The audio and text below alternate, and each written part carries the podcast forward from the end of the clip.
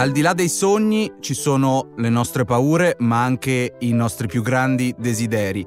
È per questo che Simmaco Perillo immagino abbia voluto dare questo nome esotico, suggestivo alla sua cooperativa sociale. La scaturigine di questo progetto purtroppo è anche tragica e porta con sé un pezzo importante della storia d'Italia, soprattutto solcato dagli interventi della Camorra sul finire, sul morire del Novecento.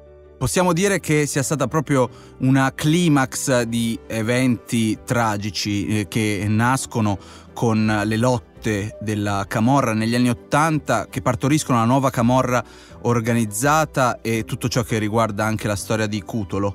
Arriviamo quindi nel 1994, dove l'apice sanguinario di questa vicenda è l'uccisione di Don Peppe Diana addirittura nel giorno del suo onomastico, addirittura nella sua chiesa. I cittadini, eh, soprattutto i giovani di Casal di Principe, non ci stanno. Il 31 marzo di quello stesso anno, eh, al funerale di Peppe Diana si riversano nelle strade fino ad arrivare a 3.000 persone. Arrivando agli inizi, ai primi rivoli del terzo millennio, ecco che appunto questi giovani, capeggiati dall'entusiasmo e dal carisma di Simmaco Perillo, decidono di fondare la cooperativa al di là dei sogni. Ciao a tutti, grazie di cuore, grazie per l'opportunità. Questo sogno nasce da un intreccio di mm, incontri di persone e soprattutto legate al territorio della provincia di Caserta. Ci troviamo in una piccola località, una frazione del comune di Sessa Orunca che abbraccia una vasta zona del territorio della provincia di Caserta, dal vulcano di Rocca Monfina fino al litorale Domizio. Quell'omicidio ci fa incontrare. A noi piace dire che ci siamo incontrati davanti a quella tomba e ci siamo riconosciuti abbiamo capito che c'erano tante forme di resistenza al sistema di criminalità organizzato da, fatto da associazioni, singoli cittadini eh, nei vari paesini casertani. E allora abbiamo pensato di metterci insieme, di costruire il comitato Don Peppe Diana e di provare non solo più a fare memoria ma a sporcarci le mani. E allora abbiamo deciso di provare a costruire un sistema di economia sociale provare in qualche modo a, a, rigenerare quei luoghi che determinavano morte, quei luoghi che erano simboli dello strapotere criminale e riutilizzarli, eh, rivitalizzarli per creare forme di speranza per creare forme di nuove economie. E allora i beni confiscati. La cooperativa al di là dei sogni su un bene confiscato con l'intenzione di provare a fare reinserimento lavorativo di persone svantaggiate e incrocia questo bene confiscato a Maiano di Sessarunca di 17 ettari di terreno in completo stato di abbandono perché era stato sequestrato nel 91, confiscato nel 94 è arrivato al demanio comunale nel 98, nonostante l'impegno delle forze dell'ordine i cittadini non se ne erano mai occupati, non c'era mai stata quella presa di coscienza che le singole attività, le singole coscienze di ognuno di noi possono costruire un sistema culturale che diventa antidoto al sistema culturale nella quale la Camorra in qualche modo ci aveva abituato a vivere. E allora arriviamo lì con un progetto di riutilizzo e il 29 dicembre del 2008 noi arriviamo lì, ci consegnano le chiavi e siccome non c'era né acqua né corrente né gas, facciamo la richiesta di allaccio delle utenze, facciamo anche un contratto con una vigilanza privata nel frattempo per non farcelo deturpare e aspettiamo che ci arrivassero gli allacci per iniziare l'attività eh, un'attività chiaramente agricola, volevamo ricominciare a lavorare i terreni perché non vorrei mai far dimenticare che questa zona era stata individuata dai romani come Campania Felix, uno dei posti più fertili d'Italia. Volevamo ricominciare a riprenderci la dignità, a ridare la dignità alle persone che vivevano in situazioni di disagio, di devianza, di povertà attraverso il lavoro e quindi la terra e quindi ricominciare lì dalla campagna e purtroppo 17 giorni dopo, il 16 gennaio del 2009, veniamo chiamati da questi della vigilanza che ci chiedono di correre lì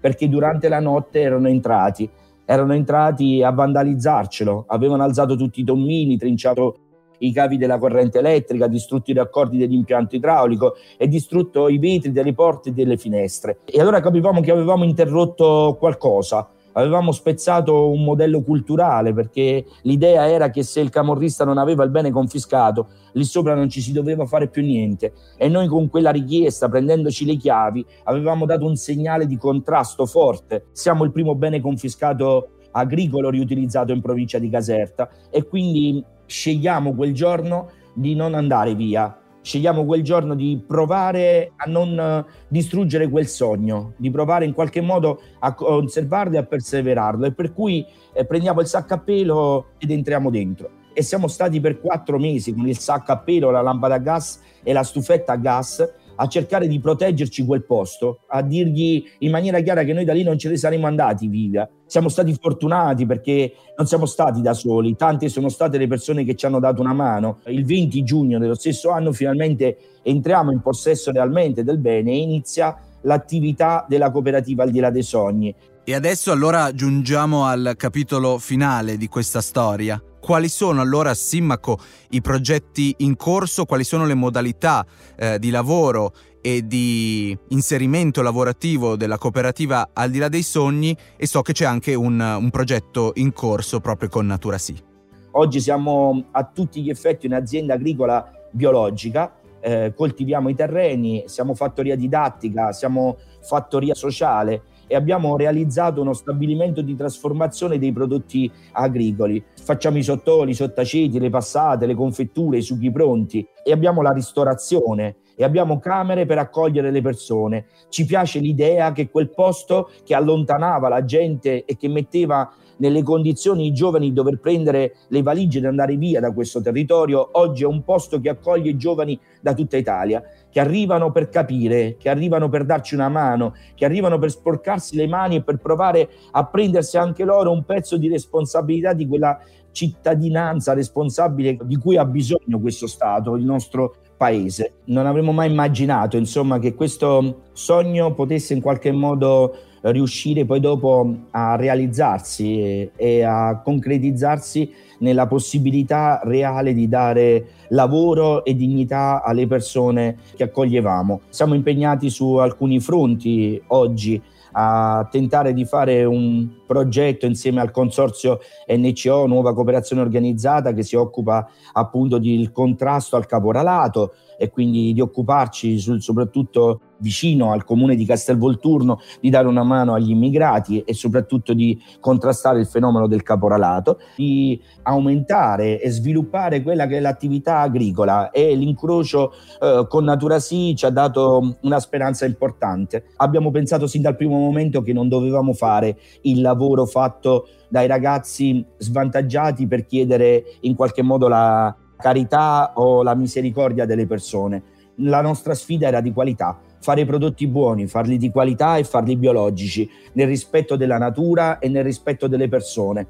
Questo mm, asse doveva diventare il nostro volano di sviluppo. L'abbiamo fatto dal primo momento cercando di piantare i semi autoctoni del territorio, coltivarli in maniera biologica e trasformarli con le ricette antiche della regione Campania. E quando questo ha incrociato diciamo, l'appetito di Natura Sì, che ci ha osservato da lontano piano piano, ci ha accompagnato e oggi sappiamo che stiamo costruendo la possibilità di arrivare all'interno degli scaffali di Natura Sì, questo ci riempie di gioia, ed orgoglio, ci mette nelle condizioni di pensare che quello che stiamo facendo lo stiamo facendo bene. A settembre dovrebbe iniziare la promozione di questi prodotti e a novembre dovremo stare sugli scaffali e auguro a tutti di non smettere di sognare mai perché qualcuno ci aveva insegnato che il sogno non è qualcosa di utopico.